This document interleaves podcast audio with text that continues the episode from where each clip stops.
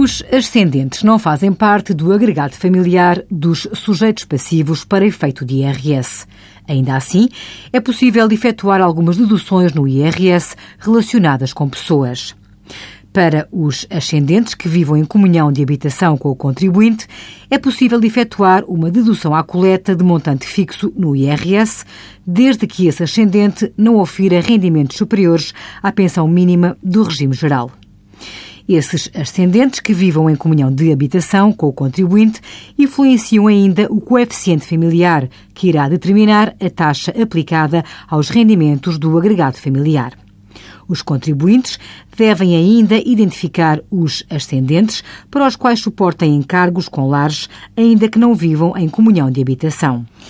Esses ascendentes que não vivem em comunhão de habitação com o contribuinte, mas relativamente aos quais se suportam encargos com lares, podem ser incluídos nas declarações de todos os filhos que contribuam para o pagamento desses encargos.